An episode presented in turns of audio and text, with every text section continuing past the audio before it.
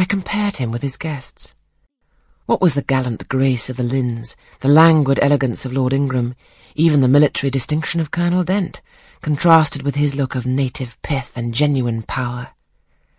I had no sympathy in their appearance, their expression, yet I could imagine that most observers would call them attractive, handsome, imposing, while they would pronounce Mr. Rochester at once harsh-featured and melancholy-looking.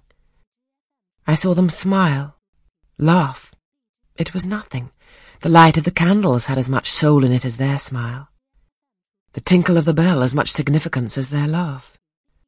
I saw Mr. Rochester smile. His stern features softened, his eye grew both brilliant and gentle, its ray both searching and sweet. He was talking at the moment to Louisa and Amy Eshton.